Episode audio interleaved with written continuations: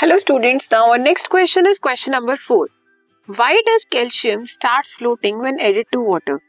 जब आप calcium metal को वाटर में ऐड करते हो तो वो फ्लोट होना स्टार्ट क्यों हो जाता है?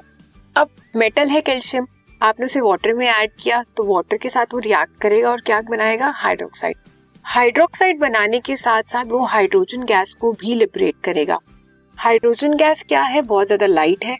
वो ऊपर आने की ट्राई करती है तो जो आपका मेटल है वो उसके साथ स्टिक हो जाती है, उसके सरफेस के साथ। और स्टिक होने की वजह से जो आपका कैल्शियम मेटल है हैवी हो जाता है, और वो भी अपवर्ड आता है। अपवर्ड आता है तो वो सर्फेस पर फ्लोट करने लगता है।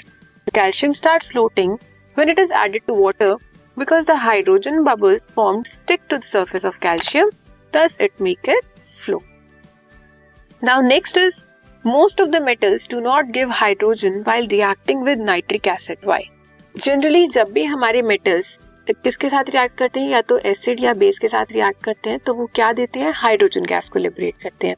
अगर वो एचसीएल के साथ रिएक्ट कर रहे हैं H two S O four के साथ रिएक्ट कर रहे हैं बट अगर आपका metal nitric acid that is H N O three अगर उसके साथ रिएक्ट करता है तो वो आपको हाइड्रोजन गैस नहीं देता। क्यों? क्योंकि जो नाइट्रिक एसिड है, वो बहुत ज़्यादा स्ट्रॉन्ग ऑक्सीडाइजिंग एजेंट होता है।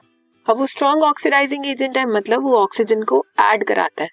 जो आपकी हाइड्रोजन गैस बनती है विद इन रिएक्शन गैस तो बनेगी, लेकिन वो ज़्यादा टाइम के लिए एग्जिस्ट नहीं करती, इसलिए वो फर्दर ऑक्सीडाइज हो जाती है because nitric acid is a strong oxidizing agent it will oxidize hydrogen gas to water अब ऑक्सीडाइज मतलब उसके अंदर हाइड्रोजन को ऐड कराया। ये हाइड्रोजन हमारी लिबरेट हुई, इसमें ऑक्सीजन को ऐड करा दिया। तो वो क्या बना देगा?